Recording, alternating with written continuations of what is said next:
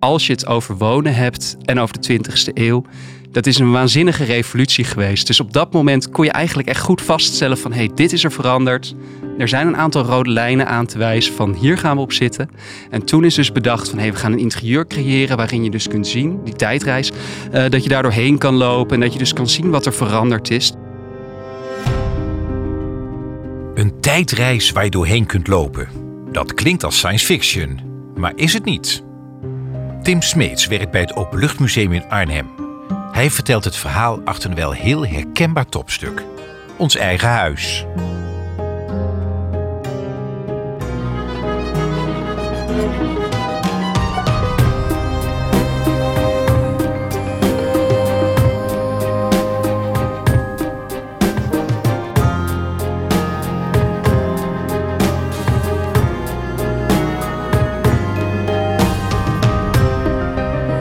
Je luistert naar Topstukken, de podcast over de mooiste kunst en cultuur van Nederland. Mijn naam is Albert Verlinde. In elke aflevering praat ik met een expert van een museum of een andere culturele instelling in Nederland en stel ik de vraag: wat is jouw persoonlijke topstuk? Wanneer je denkt aan een woning als topstuk, zie je waarschijnlijk al snel een groots kasteel of chic paleis voor je. Voor deze aflevering mag je dat beeld vergeten. Want we gaan het hebben over de woning van ons, gewone Nederlanders. Nou ja, woning, woningen, moet ik zeggen. Ja, mijn topstuk zijn eigenlijk vier huizen. Het zijn vier rijtjeshuizen. En uh, die staan in ons museum aan een, uh, aan een oude keienweg. En deze keienweg, daar kun je overheen lopen. Je kunt langs de vier huizen lopen. En het zijn vier arbeiderswoningen uit Tilburg. En de woningen zelf die zijn in de 19e eeuw gebouwd. Dus wij vertellen in het eerste huis vertellen we over hoe daar geleefd werd in de 19e eeuw. En dit is eigenlijk een tijdreis. Dus terwijl je langs de gevels loopt, zie je dat huis veranderen naar onze tijd toe. Maar dat zie je ook als je binnendoor gaat. En we hebben een slingerpad aangelegd, dus je kunt eigenlijk gewoon zo door die woning heen lopen. Dus het begint eerst met een hele betompte ruimte, heel donker. Ja, laten we doen. We beginnen in het eerste huisje. Waar, waar, zijn we dan in de tijd? Nou, dan zijn we in de jaren 60, 70 van, van de 19e eeuw. En dat is een periode van grote armoede in Tilburg, eigenlijk door het hele land. Hè. En, uh, cholera, uh, uh, er waren ontzettende epidemieën waar mensen last van hadden. We wandelen binnen. Nou, je komt binnen en je ziet eigenlijk een, een heel klein woonvertrek. Dus je ziet uh, de meubels die daarbij horen. Dus je ziet wel uh, eikenhouten stoelen die staan. Je ziet een eikenhouten houten tafel erbij staan. Um, maar er zijn betrekkelijk weinig spullen. Dus, dus er gebeurt niet veel. Je ziet wel een bedstee, zie je. Um, maar je ziet dat, dat de ruimte eigenlijk ondergeschikt is aan de voorwerpen waar je werkt. Dus je ziet ook een spinnenwiel staat er ook. Uh, verderop in een andere kleine ruimte die, die, die er echt tegenaan zit, staat een klein weefgetouw. Um, dus, dus wat er gebeurt in dat huis is dus alle spullen die er staan, die hebben te maken met het werk eigenlijk. En um, er staan wel wat religieuze objecten of die hangen. Hè. Dus, dus het was, Tilburg was hartstikke katholiek. Dus, dus dat, daar, daar zie, je, zie je invloeden van. Um, en op de vloer, wat ligt er op de vloer dan? De vloer is leeg, er liggen zelfs kolen in de hoek. Uh, het was een soort hut bijna meer, Het was een toch? soort hut, ja. En er werd ook uh, vuur gemaakt, vaak op de vloer. Uh, dus, dus er lag niet een vloerbedekking zoals we die vandaag de dag kennen. Soms lag er helemaal niks, was het gewoon een stenen vloer, was het hartstikke koud. Um, ja, dus het, is, het, het was gewoon eigenlijk echt heel primitief. mensen wonen 150 jaar geleden echt in, in grote armoede in Nederland. Het was echt een sloppenwijk. En dat beeld laten we daar, uh, laten we daar ook zien. Het is een ontzettend klein huisje is het. En um, in de bedstee uh, van, van ons Tilburgse huis weten we dat daar dus uh, op een zeker moment ook vier kinderen in sliepen. Dus het was eigenlijk gewoon ontzettend klein. Het was bedompt. Hygiëne was er eigenlijk niet. Als we vanuit ons, uh, uit onze ja. 21e eeuwse bril kijken. Maar we willen toch een impressie geven van wat daar in dat huis gebeurde. Want in die tijd werd er vooral dus ook aan huis gewerkt. En je ziet dus eigenlijk dat alles draaide om, om het werken. En dat leven daaromheen was eigenlijk uh, secundair. Het ging echt om geld verdienen en vooral dus in je levensbestaan uh, voorzien. Ja. Dat is huisje 1 en dan lopen ja. we door. We slingeren hè, door dat pad ja. wat jullie gemaakt hebben. En dan kom ik in 2000. Waar gaan we in de tijd dan naartoe? Dan gaan we naar 1910 toe. En in 1910 uh, vertellen we eigenlijk over, over hoe het wonen in de 20e eeuw is ingegaan. En dan zie je toch al dat er wat dingen gaan veranderen. Dan zie je dus dat er wat meer persoonlijkheid is in huis. Ehm, het huis is ingericht op een manier uh, dat er, er zijn wat meer spullen in het huis te zien. Dus, dus het, is, het, het, neemt iets meer toe. Het wordt wat gezellig. Het wordt, wordt misschien wat gezelliger. Minder een werkplaats. Eigenlijk. Het is minder een werkplaats, zeker. Um, meneer die daar dus woonde, die is naar de fabriek toe. Uh, maar het verhaal dat we ook proberen te vertellen, en dat is, dat is een, echt een somber verhaal, is, is eigenlijk van rouw. Um, in het huis is onlangs een kindje overleden. En wij willen dat verhaal dat vertellen. Dus hoe zag dat eruit? Uh, hoe zag dat er dus uit in huis? Wat voor uh, gewoonten waren er? Wat voor tradities werden er aangehouden? Um, en we willen dat dus ook laten zien. Dus, dus je en wat was dat voor traditie? Wat, wat, nou, wat? Ik, ik zal er een paar noemen. Um, wat, je, wat je ziet in het huis is dat bijvoorbeeld de spiegel op dat moment is afgedekt. Uh, er is een kindje opgebaard. Dus dat, dat kun je ook echt zien. We hebben dat met een pop gedaan hoor. Dus je, je kunt, dat, kunt dat echt zien. de spiegel is afgedekt omdat er in tijden van rouw geen, geen ruimte is voor ijdelheid. Dus zo proberen we dat te vertellen. Um, en um, wat je ook ziet is dat er, dat er kruiden hangen. Um, dat was omdat er natuurlijk, ik bedoel, er was de lucht, de, de lucht was, was, slecht. Ja. Uh, dus we proberen eigenlijk zo verschillende verhalen te vertellen. Maar wat belangrijk is, is dat wij um, in de ruimte zelf geen tekstbordjes hebben. En dat komt omdat wij zoveel mogelijk de sfeer van vroeger willen laten zien. Dus ja, je kunt informatie vinden uh, buiten het huisje en natuurlijk op internet. Op onze website kun je meer informatie vinden over het huisje en over de spullen die je daar kunt vinden. Um, maar we proberen zoveel mogelijk een echte sfeer op te roepen. Ja. Nou, dat doe je nu al door het zo te vertellen. We, we gaan naar het volgende huisje. Wordt het daar ja. wat vrolijker? Daar wordt het vrolijker. Ja. Uh, nou ja, misschien, misschien dat, dat, dat, dat we maar zien. Nee, dat is uh, 1950, dus dat is, uh, dat is naoorlogs. Wederopbouw. Wederopbouw. En um, het bijzondere aan 1950 is dat uh, je ziet dat de oorlog eigenlijk echt een breekpunt is geweest in onze woongeschiedenis. Na de oorlog staat hygiëne centraal. Um, er is ook woningnood, net als vandaag de dag. Hè. Dus er zijn weinig huizen, er is weinig oppervlakte. En de huizen die, die worden daarop ingericht. Dus je ziet veel meubelen die praktisch zijn, uh, die schoon zijn, die je, die je makkelijk kunt gebruiken om iets op te bergen. Uh, maar vooral hygiëne staat centraal. En dat is dus een groot verschil. En um, wie, uh, wie daar binnenkomt, ziet ook een groot verschil met de huis daarvoor. Want daarvoor is het veel bruin, is het donker eikenhout, is dat bedompte eigenlijk van, van die eerste woning. Dat mensen die proberen zich daarvan af te zetten. En hier zie je veel rood dan. En je ziet dus dat het huis eigenlijk lichter wordt. En um, dit is eigenlijk het eerste huis waar bezoekers die bij ons komen enige uh, herkenning mee hebben. En uh, dat roept dus ook herkenning op bij mensen. En dat is iets waar we graag op willen zitten. Dus dat mensen zich ook in het Openluchtmuseum kunnen herkennen. Ja. En het interessante aan het huis is dus ook dat, kijk, 1910 en 1860, daar hebben wij geen herinnering meer aan. Dus we weten niet zozeer hoe dat was. Maar je ziet wel waar we vandaan komen. Ja. Dus dat was waar de generaties daarvoor woonden. En zo leer je dus eigenlijk over het dagelijks leven. Het is duidelijk dat de woningen veel over onszelf vertellen. Wat vonden we belangrijk en wat niet? En wat daarbij misschien nog wel het meeste opvalt, hoe we omgaan met persoonlijke verzorging en hygiëne. Van een eigen wc in huis was in de 19e eeuw bijvoorbeeld geen sprake. En als je wilde wassen, ging je naar een badhuis. Tot diep in de jaren 60 van de vorige eeuw was dit voor de meeste Nederlanders de gewoonste zaak van de wereld. Maar dan wordt alles anders. Als je 1970 neemt, dan is er ongelooflijk veel veranderd. Het is eigenlijk, eigenlijk iemand die een eeuw naar voren in de tijd zou kunnen gaan, zou, zou denk ik gewoon ontzettend schrikken. Het ziet er zo anders uit. Er is zoveel kleur in huis. Um, er is vrije tijd. Hè? En dat zie je ook terug in dat huis. Dus wat je ziet is bijvoorbeeld macramé. En dat is een heel, heel typisch. Hè? Met, met textielwerk ja, in de jaren 70, 80. Ja, macramé, hoepels. Hoepels, uh, lekker aan de muur hangen. Uh, dus dat, dat zie je terug. Alleen uh, als je dat ziet en die herkenning dus hebt met dat oude spul...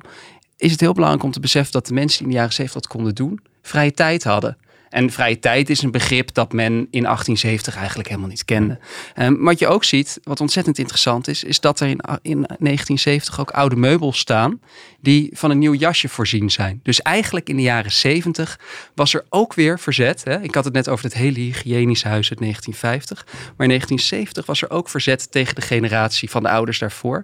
En gingen ze juist weer oude meubels gebruiken en die weer upcyclen, zoals ah. we dat vandaag de dag zouden noemen. Dus wat je ziet is, dan zie je weer dat, die eikenhouten stoelen, maar die zijn dan rood of oranje geverfd. Dus wat je eigenlijk ziet is een continue ontwikkeling, maar ook een ontwikkeling van aantal spullen. Want in de jaren 60, 70 komen er gewoon verschrikkelijk veel spullen ons huishouden. Dus we moeten kasten, er staan eens kasten waar er zijn kasten. ehm, ehm, maar wat je ook ziet is dat, eh, dat er een, eigenlijk een soort van zitkuil gecreëerd is. Dat is natuurlijk heel typisch ook voor de jaren 70. Hè.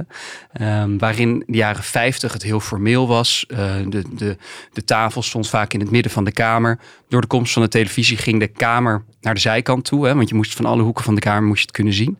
En eh, de zitkuil werd gecreëerd. En daar kon je in zitten, maar dan wel op hetzelfde niveau. Dat is vaak eh, aan de grond, wat lager op, eh, op, op het kleed wellicht. En ehm, je ziet dus hoe dat huishouden verandert. En Dus die vloer waar eerst steenkolen op lagen, waar een fikkie gestookt werd omdat Ja. het nodig was, waar het weefgetouw stond, daar ligt in de jaren zeventig een zitkuil. daar ligt En- een zitkuil.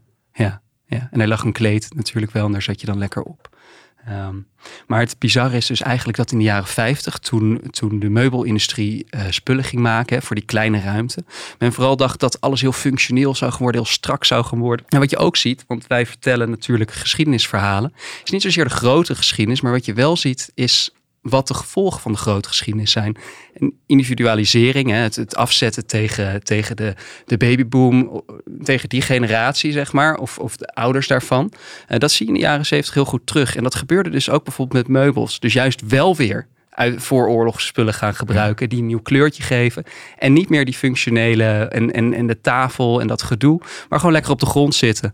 Eh, dus, dus je ziet ook hoe dat, hoe dat eruit ziet. Dus hoe die verschillende generaties, die we allemaal kennen en waar we herkenning mee hebben, hoe dat verandert door de loop der tijd, dat zie je dus ook terug in die verschillende huizen. Maar dat huis van 50, 60 vierkante meter, is dat, zijn er ook kamers bijgebouwd of zo? Gaat het van één grote ruimte naar een indeling? In die, in nou, die- we hebben in het laatste huis hebben we eigenlijk een soort van doorzonprincipe nagebouwd. Ehm, dat komt omdat eh, Nederland is het rijtjesland bij uitstek. Nergens in de wereld vind je zoveel rijtjeshuizen als bij ons.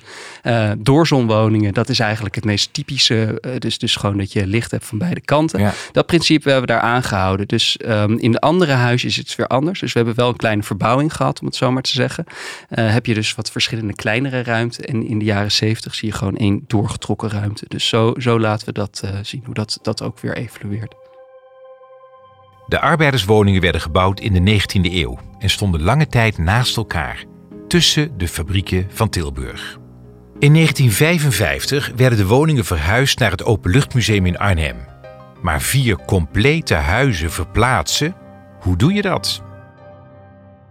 Ja, nou dat is, dat is een, hele, een hele bijzondere vraag. En dat is, eh, dat is iets waar we veel mee bezig zijn natuurlijk. Ehm, in het verleden was het zo dat, eh, dat, dat er veel over de Rijn eh, naar ons toegebracht werd. En Dus dan breken ze ze af, die huizen. Ja, Dan ja. gaat al dat spul in een, in een Rijnaak, zeggen ze eigenlijk. Ja, en dan wordt het naar het museum toegebracht. dat is En zo. weer opgebouwd. Ja, en een oplegger natuurlijk. Ehm, en in het verleden was het zo dat eh, dat vaak steen voor steen gebeurde. Dus dat was ontzettend arbeidsintensief. En tegenwoordig, eh, tussen 2007 en 2011, zijn er nog wat gebouwen naar ons toegebracht. En eh, werd het eigenlijk, je kunt het eigenlijk als een taart zien. Het werd, werd in stukken gemaakt. en dat werd zo op een oplegger eigenlijk naar ons toegebracht. Niet over de Rijn in dit geval, eh, maar op een oplegger. En dat is, eh, dat is natuurlijk een ontzettend lastige operatie. Dus tegenwoordig komen ze in plakken, maar deze, halverwege de jaren 50, zijn nog steen voor steen afgebroken. dat klopt. En Ja. steen voor steen opgebouwd in Zo is dat. het Openluchtmuseum. Ja, ja, ja. En transport is ontzettend lastig, want het is een bossig gebied. Eh, je bent afhankelijk van viaducten. Dus je moet heel goed rekenen hoe je die verschillende taartpunten in Arnhem krijgt. Ehm, maar in het verleden gebeurde dat steen voor steen. Zo. Ja, En dan, hè, ze horen al bij elkaar, ze worden neergezet. ja. Had het meteen deze bestemming, die tijdreis waar het nu over hebt? Nee, nee, absoluut niet. En ehm, dat komt omdat ehm, eh, rond de Tweede Wereldoorlog, ook, ook in de wederopbouw, eh, vertelde het museum graag verhalen over oude ambachten. Wij doen dat nog steeds. Eh, maar die woongeschiedenis, ehm, die had een andere. die werd op een andere manier ingevuld. Dus, dus er werd op een andere manier naar het verleden gekeken. Ehm, Dus we keken wel naar die huisjes, Ja. maar ze gaven geen tijdsbeeld weer wat ze nu doen eigenlijk. Nee, ze werden eigenlijk leeg. Ze zijn op dat moment zijn ze leeggehaald en er werden demonstraties gegeven. Dus eh, er werden oude ambachten getoond, hoe er werd gewerkt in huis. Hè. Dus dat, dat, dat raakt wel. Eh, maar een interieur zoals wij vandaag de dag laten zien, dat was er op dat moment niet. Wanneer kwam dat idee van dat, dat gaan Ja. we doen? We gaan een tijdreis maken door die huisjes heen. Wanneer Ja. gebeurde dat? Nou, dat, dat gebeurde eigenlijk nog pas vrij recent. In, um, in 1998 zijn, uh, zijn de huizen op de huidige plek terechtgekomen. Ze hebben eerst ook even ergens anders in het gebouw gestaan. En uh, toen is dus echt bedacht van we gaan, een, uh, we gaan laten zien hoe die woonontwikkeling zich voltrok. En dat was ook een heel mooi moment. Het was aan het einde van, van de 20e eeuw. En als je het over wonen hebt en over de 20e eeuw dat is een waanzinnige revolutie geweest. Dus op dat moment kon je eigenlijk echt goed vaststellen van... hey, dit is er veranderd. Um, er zijn een aantal rode lijnen aan te wijzen van hier gaan we op zitten. En toen is dus bedacht van hey, we gaan een interieur creëren waarin je dus kunt zien, die tijdreis hè, waar ik net over had, ja. uh, dat je daardoor heen kan lopen en dat je dus kan zien wat er veranderd is. Een prachtig idee. Een tijdreis door de afgelopen eeuw waar je gewoon zelf doorheen kunt lopen. Maar hoe breng je zo'n idee in praktijk? Hoe vind je precies de spullen die passen bij de verschillende tijdperken? Ja, en dat is, dat is een heel moeilijk uh, verhaal. Wij, wij zoeken spullen, dus wij zoeken actief naar voorwerpen. Wij krijgen gelukkig ook heel veel aangeboden. Uh, dus daar moeten we het ook van hebben, dat mensen uh, het huis zien. En dan denken van, nee, nou, dat, dat past eigenlijk wel, dat hebben wij ook wel. En wat ook zo is, is dat wij gewoon een ongelooflijk grote collectie hebben. Van wat wij op ons terrein laten zien. Dat is eigenlijk maar 5 of 6 procent van wat wij daadwerkelijk hebben. Je hebt een enorme opslag waar allemaal we hebben een enorme opslag. spulletjes staan. Zeker, het uh, Collectiecentrum Nederland. samen met het Rijksmuseum Paleis het Loo en het RCE, hebben we samen een enorm collectiegebouw waar een half miljoen spullen staan. En wij hebben dus echt het grootste gedeelte van de spullen die wij hebben, hebben wij daar staan. Oh, en dat zijn dingen die, als je iets nodig hebt, je gaat het jaren 70 huis inrichten, dan ja. wandel je daar naar binnen en begint te kijken. Ja, en wij hopen natuurlijk ook dat um, als mensen daar een bepaalde herinnering bij hebben of echt een voorwerp hebben dat heel typisch voor die tijd is, dat ze aan ons denken. En Um, terwijl ik dit zeg, wij zijn op dit moment ook uh, aan het uitbouwen, om het zo maar te zeggen. Wij zijn een, uh, een straat aan het bouwen van doorzonwoningen. Ik noemde net al doorzonwoningen. Ja, maar vanaf de jaren 70 dan eigenlijk? Vanaf de jaren 60 en vanaf ja. de jaren 60 tot nu. Uh, dus dat zijn zes woningen. En daar kun je straks dus die verschillende decennia, kun je dat ook weer voorbij En daar zoek je spullen voor? En daar zoeken wij spullen voor. Um, wanneer we dat precies gaan doen, weet ik nog niet. Maar als we dat gaan doen, dan gaan we dat absoluut bekendmaken. Ja. Nou, al die spullen, zien we spullen terug in je eigen huis, om even zo impertinent te zijn? Ja, ja, ik merk eigenlijk dat ik zelf ook een, uh, een, kleine tijdreis maak. Ik heb, ik heb in het verleden had ik heel veel spullen van het begin van de 20e eeuw. Dus dat ik, dat ik daarmee vooral inrichtte. Maar uh, we hadden het net over de jaren 50, 60 dat zijn ook, ik, ik vind dat zelf gewoon ontzettend bijzonder. Ik vind het ontzettend mooi materiaal, mooie spullen. Uh, dus dan zie ik dat ik zelf ook meega. Dus ik, ik richt mijn eigen huis eigenlijk net zo in als dat ook in het museum gebeurt. En zou je er zelf willen wonen? Nee, maar ik zou wel oh, heel graag... heel snel in het antwoord. ja, nee, maar ik zou wel heel graag een keertje, als we het over een tijdreis hebben, zou ik wel graag een keertje daar willen zitten. En gewoon een keertje in de hoek van de kamer willen zitten. Kijken wat er gebeurt, hoe er wordt geleefd, hoe die spullen worden gebruikt. Dat lijkt me een ontzettend uh, bijzondere ervaring. Ja dat laat je echt de bezoekers ook doen. Hè? Je zegt het, we geven geen tekst, maar eigenlijk zijn ze jou even op dat moment. Ze gaan rondkijken, stiekem wat er dan in zo'n huis Ja, en als dat zou lukken, als mensen naar buiten komen en echt een impressie hebben gekregen van vroeger, dan is, uh, dan is ons werk gelukt. Ja. Je hoorde Tim Smeets van het Openluchtmuseum. En dit was Topstukken, aangeboden door de Vriendenloterij, de cultuurloterij van Nederland. Mijn naam is Albert Verlinde, ambassadeur van de Vriendenloterij. Ik ben er trots op dat wij cultuur steunen in heel Nederland, dankzij onze deelnemers. En als je meespeelt in de Vriendenloterij, ontvang je een VIP-kaart waarmee je korting krijgt op de leukste uitjes en gratis ruim 125 musea kunt bezoeken. Dus ook het Openluchtmuseum in Arnhem